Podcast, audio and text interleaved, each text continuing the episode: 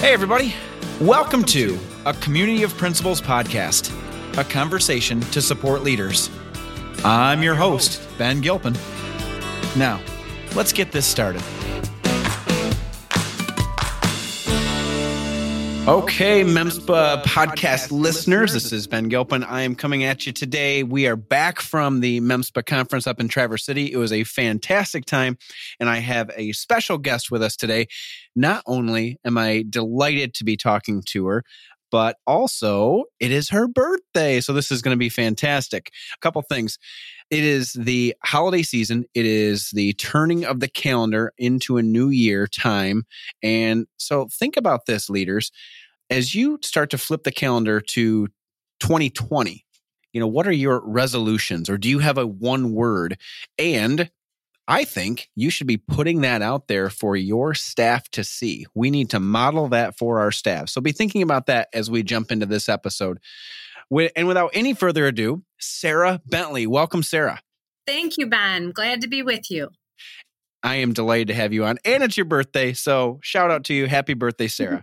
Thank you very much. It's been a great day. Uh, so tell us, uh, real quick, just in a little snippet, where are you currently at?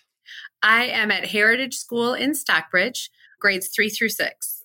And how long have you been there? I have been there. This is actually my fourth year. Man, it feels like I just came on yesterday, but in year four. Yep. Four years, th- grades three through six. So by the time they get to you in third grade, they've hopefully had a few things ironed out and you're just going to hit the ground running, right? And that's the hope. Don't we all hope? yeah. Absolutely. But you also get some of those uh, preteen uh, hormones kicking in probably by fifth and sixth grade. So I don't know if that that's a plus or a minus, but we just kind of run with it, right? We we sure do. Yeah, we definitely do. And I've always had. Uh, I I love the middle level kids, so I'm glad to have those kids in my building as well.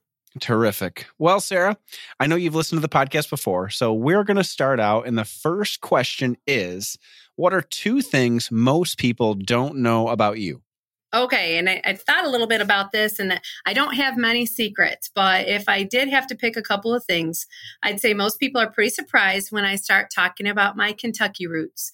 So I grew up um, not far from here in Chelsea, and my dad moved up here to Michigan and Chelsea when he was just 18 from the Left Fork of Rock House, which is just outside of Pikeville, Kentucky.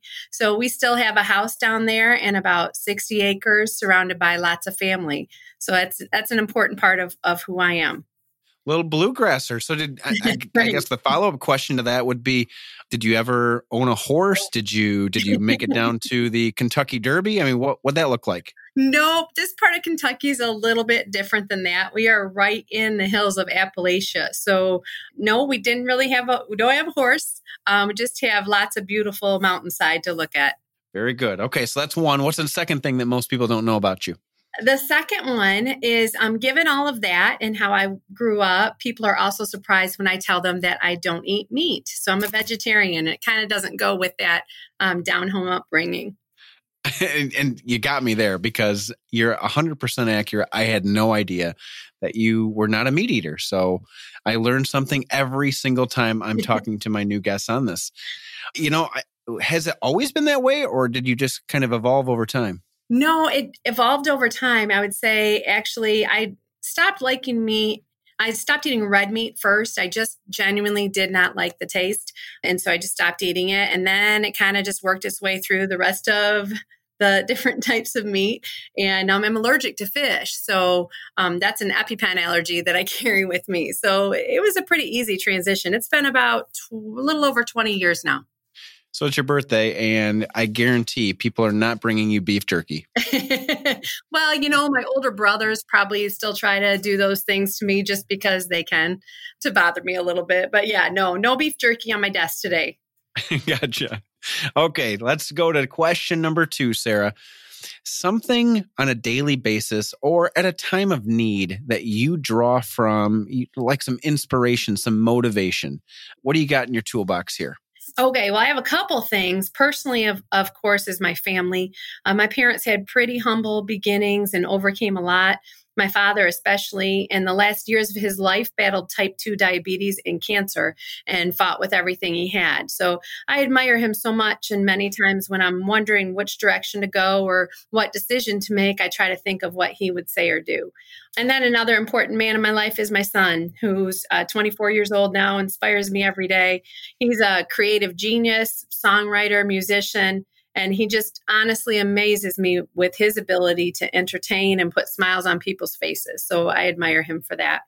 Well, that's really cool. Yeah. I, and it's different ends of the spectrum. I mean, you've got you've got your dad and then that who's just who's passed away, but you also have your son. So I mean, yeah. that's um you know, that's it's completely opposite ends of the spectrum. So that that's really cool. Absolutely. I'm pretty lucky on, on both those counts. So, and then professionally, when I need to find some strength and like those times that we all know that we have throughout our day. I think that what I draw on is inspiration from my mentors and fellow principals. So I think about my learning and leadership matters with our greats Debbie McFalone and Derek Wheaton, who are wonderful reminders of why we do what we do and who remind us to walk in our purpose, stay grounded in that purpose, and to lead with integrity. So if you do those things, you'll have success. And and also like my close friends in this profession who've been doing this work long before me, like uh, Craig McCullough, and how he has led with courage and integrity in his district and across the state, really, to be certain that all students are valued and represented. So it inspires me to do the same. Well said. Very well said. And especially with us just having the MEMSPA conference just recently, where we were able to connect and see so many people. You just hit the nail on the head. The, I mean, hit you know these relationships that we that we foster over time, and and not only are they colleagues across the state, but they're also friends. So, absolutely, very well said. Yep, yep. Okay, Sarah, that brings us to the third and final question during season three this is always one of my favorites, and and I am excited to kind of hear your answer on this one. So the question is, I would imagine someone saw leadership qualities in you before you may have even seen them in yourself. Who was that person, and what would you what would you say to him right now? Well, I think I have a, a, few actually, and, and just personally, first would be my parents. Of course, they always expressed the importance of staying true to who you are as a person and to do your own thing and to lead um, instead of follow. And it's just something that they always taught us as kids. And in terms of, I'd say each of my principals saw it at different times throughout my career. However, the one that sticks with me the most was my former principal and fellow MEMSPA member, Nick Angel. Uh, he was always pushing me to lead with him.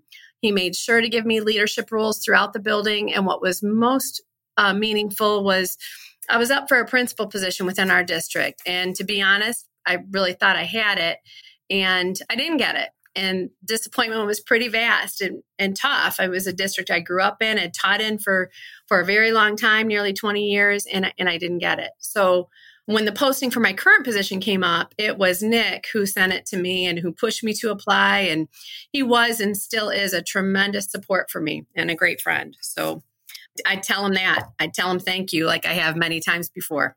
And you know what? Your vulnerability in answering that question is just top notch because that's a, I, I guarantee in the moment that stung and oh it did. you know you know for you for you to take the advice of of a friend and mentor and for you to kind of pull up your bootstraps and and take on the next opportunity the next challenge and the and the next you know it's it's what is that adage? When one door closes another one another may one open and and, right. and so you know you decide to go through that other door and look at you now. And not only look at you now but congratulations are in order. You were a regional principal of the year Thanks. I appreciate that. I was pretty humbled by that, honestly. I uh, feel like there are others much more deserving, but it, it was quite an honor. Well, so now you've got, so not only all of that, but I mean, and I know that you're not this type of, of a person, but you've got to be looking at yourself and saying, okay, remove from this situation, look where I am now. And you've done, you've done a, you've really kind of stood your ground and done a great job. So you've got to be feeling good about where you are currently at Heritage and in your current district, right?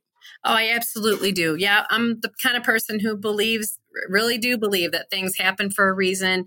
And I was put right where I was intended to be. We had a, a lot of work to do here, and we've done a lot of great things in, in our district and at Heritage. And yeah, I absolutely do feel great about being here. Yep. Well, good for you. And I'm glad you walked through that other door because I'm delighted every single time I get to see you. I know you and I touched base up uh, earlier this year um, up at Treetops. And then we just recently saw each other at uh, Traverse City for MEMSPA. And every time I cross paths with you, with you, Sarah, I am always delighted to see you because you are a bright, cheerful face. And not only that, but you're always real. And so th- for that, I say thank you. Well, thank you, Ben, and feelings mutual, man. Without a doubt, you've helped me out. Um, it's been great to get to know you through MEMSPA, and you know we we've used things happening in your building. You, you've helped me out in terms of bringing things to my building, in terms of social emotional learning, and so I just I appreciate you as well. Well, thanks again for coming on and happy birthday. I hope you live it up tonight. And I hope that uh, as we turn the calendar to 2020, that uh, it's a fantastic year for you as well. So, Sarah, thanks again for coming on. Thanks a lot, Ben. It was great, great to be here and talk to you. As for everybody else, um, hopefully you check this episode out with Sarah and I, and feel free leave your thoughts, leave your leave your feedback, and uh, be able to share it out because together we are definitely better. With that being said, this will be the final episode of 2019, and we are going to transition that calendar to 2020. So I will see you again after the calendar turns. Thanks, everybody. Well, thanks again to our guest. Let's continue to connect and reflect because that's what leaders do. Thank you to all of our listeners. Don't forget to check out hashtag MEMSPA chat Thursday nights, 8 p.m. Eastern Standard Time. And you can also find more leadership tools at memspa.org.